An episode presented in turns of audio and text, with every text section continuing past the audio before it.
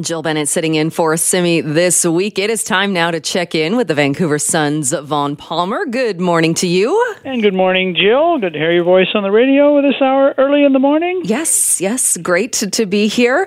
Uh, we're talking about a couple of very interesting stories today. We'll start with a potential conflict of interest. Yeah, we've got an accusation of conflict of interest against a cabinet minister, and the cabinet minister has come back with her reply the matter is now in front of the conflict commissioner who resolves these things. So everything is in order.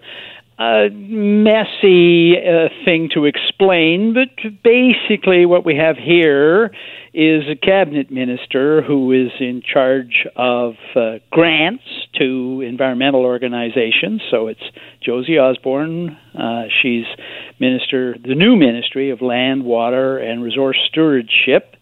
Uh, her organization has, her ministry has recently given a grant to a group called, so let me get the new name because uh, Make Way, I had to look it up. It's what used to be known as Tides Canada. So they get a grant from Osborne's ministry. The Liberals dig out the fact that last year the government, um, uh, sorry, Osborne's husband sold a piece of property to that group. So, um, her husband sells a piece of property to that group, and the group then gets a grant from the government. Looks suspicious.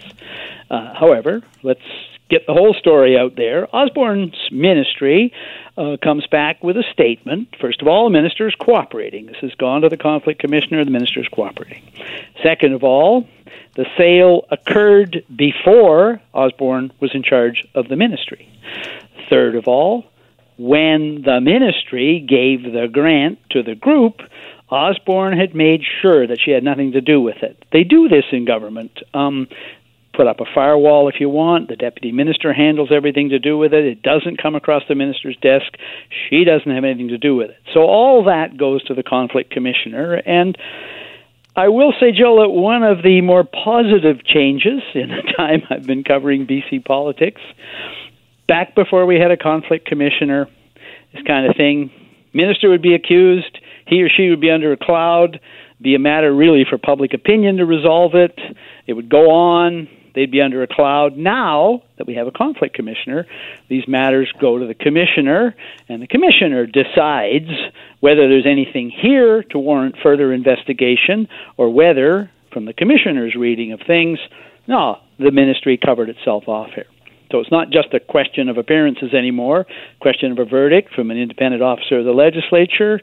Uh, and the new commissioner has this in hand.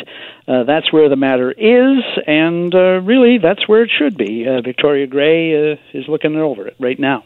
And, and, you mentioned that too, kind of how things have changed. So also changes for the the minister as far as continuing to do her work, I suppose, while this investigation or while this is being looked at.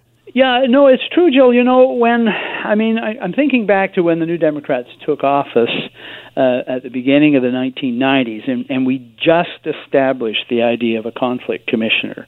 And in in those days, you had questions about whether or not cabinet minister who was married to a school teacher could deal with education issues, could deal with public sector bargaining, where teachers' union might be getting a raise we had a minister in that government whose husband was heavily involved in land use issues. So the feeling was that she couldn't have any ministry, and so she ended up as Speaker of the legislature. So the the great thing about an independent conflict commissioner is we now have rules and guidelines around these things, and it it doesn't end your political career the way it used to sometimes to be accused of a conflict of interest, and it didn't just become a he says, she says.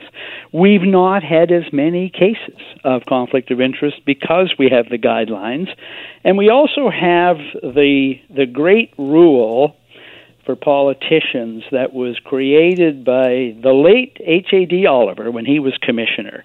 And when ministers would come to him with, Do I have a problem with this? Should I take this grant? Should I, you know, take this trip? Um, should I get involved in this at all? And Oliver's rule was always, Well, I don't give verdicts ahead of time. I do give advice.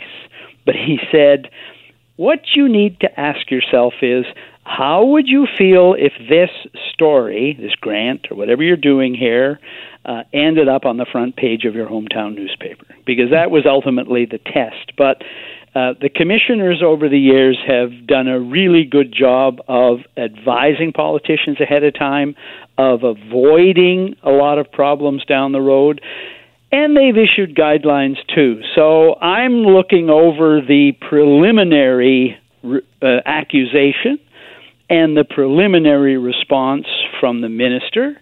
And I think it's a matter that belongs with the commissioner but I also think that Osborne's initial explanation looks to me like the kind of thing that in the past did not result in a verdict of conflict of interest. All right, uh, interesting one uh, for us to keep watching for sure. Uh, Mom, only have a couple of minutes, but this one as well. We know our courts are supposed to be open, they're open to the public, but there's a case going on that we know very little about. Yeah, so I talked to Simi about this last week. Uh, Keith Fraser, the uh, Postmedia court reporter, uh, discovered last, a week ago today, that there was a tr- secret trial going on in BC Supreme Court, set down for six weeks, and the only thing on the docket was named persons versus the Attorney General. There's an irony in that because the named persons are not named, they're unnamed. And we know next to nothing about the case. Uh, the court clerk asked Fraser to leave the courtroom because the courtroom was closed. The record is sealed. Everything is sealed about this case. We know nothing about what this case is about. So Postmedia hired a lawyer and sent the lawyer into court last Thursday basically making the argument you just made, Jill. The courts are supposed to be open in Canada, and where they're going to be closed, the media is usually given an opportunity ahead of time to make applications around this. Uh, the Postmedia lawyer basically got nowhere uh, the case is in front of the Chief Justice, Justice Hinkson, and he said, uh, "Look, I'm aware of uh, you know the arguments that the courts are open uh, in Canada, but the circumstances here are rare and extraordinary, and the matter remains sealed." The Postmedia was denied standing to appear in that courtroom, so. I wish I could tell you more about the case, Jill. I think the media should be watching this one, but your guess is as good as mine what it's all about. Hmm, interesting. All right. Well, hopefully we'll get uh, a bit more information on that. Uh, Vaughn, we'll leave it there for today. Yep. Thank you so much. We'll chat with you tomorrow. Bye bye.